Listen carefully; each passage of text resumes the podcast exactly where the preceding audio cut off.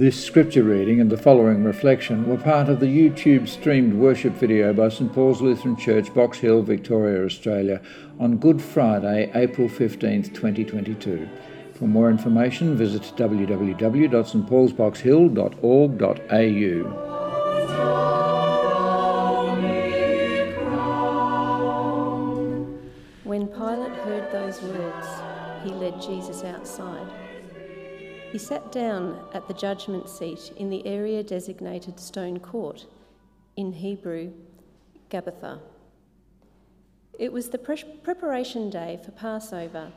The hour was noon. Pilate said to the Jews, Here is your king. They shouted back, Kill him, kill him, crucify him. Pilate said, Am I to crucify your king? The high priest answered, We have no king except Caesar. Pilate caved in to their demand. He turned him over to be crucified. They took Jesus away. Carrying his cross, Jesus went out to the place called Skull Hill. The name in Hebrew is Golgotha, where they crucified him, and with him two others one on each side, Jesus in the middle. Pilate wrote a sign and had it placed on the cross. It read, Jesus the Nazarene, the King of the Jews. Many of the Jews read the sign because the place where Jesus was crucified was right next to the city. It was written in Hebrew, Latin, and Greek. The Jewish high priests objected don't write, they said to Pilate, the king of the Jews. Make it, this man said, I am the king of the Jews. Pilate said, What I've written, I've written. When they crucified him, the Roman soldiers took, their, took his clothes and divided them up four ways, to each soldier a fourth. But his robe was seamless, a single piece of weaving. So they said to each other, Let's not tear it up. Let's throw dice to see who gets it.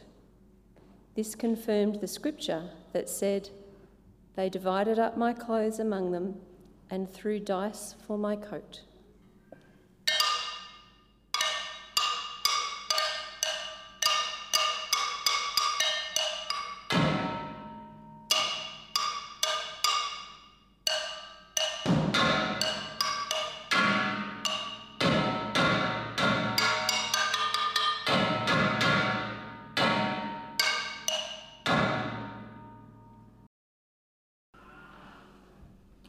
We sit, some of us weeping. We sit, heads bowed. We sit, hearts heavy.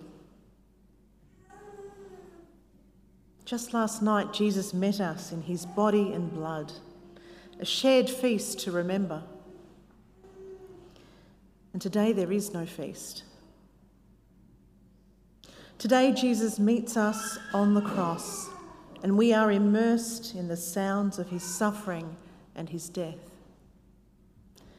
They pierce our hearts and our souls. And soon we will hear the sound of the stone rolling to shut the tomb. And then, and then silence and waiting. We yearn for Sunday, where Jesus will meet us with new life and new hope. And in the midst of all of this, we have hope because we know how the story ends. But let's not rush to Sunday. Not just yet.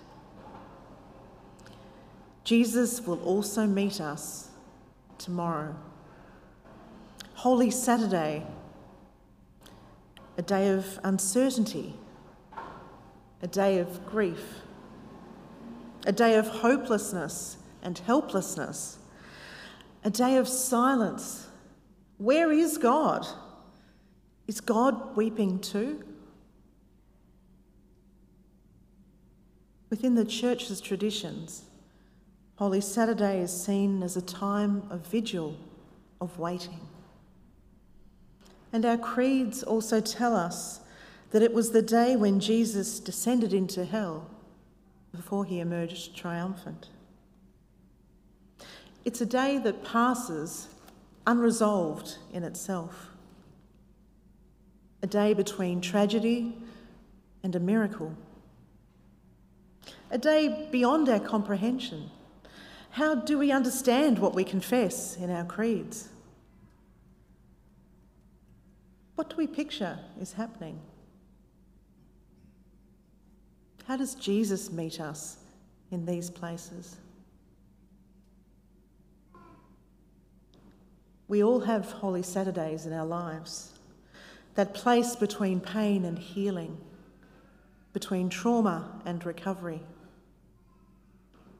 The cancer diagnosis, death and grief, loss of hopes and dreams, failure, broken relationships,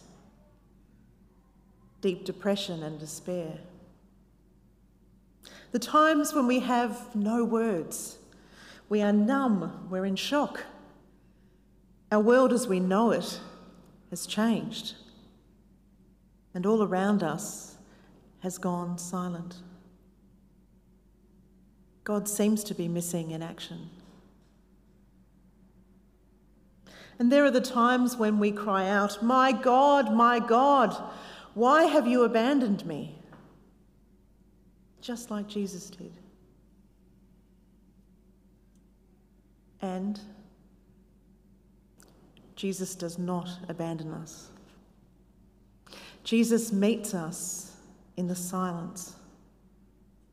He meets us in our watching and our waiting, in our pain and our despair. He meets us in our abandonment and our rejection. He doesn't say, look on the bright side or cheer up. Instead, he sits beside us in the uncomfortable silence of helplessness, weeping as we weep, because he knows the depths. He knows our pain, and he willingly took it on when he became one of us. Our seemingly silent companion is with us always. Now he is our companion on the road, our companion in grief and in sorrow, our companion in uncertainty, and our companion who waits with us for the dawn.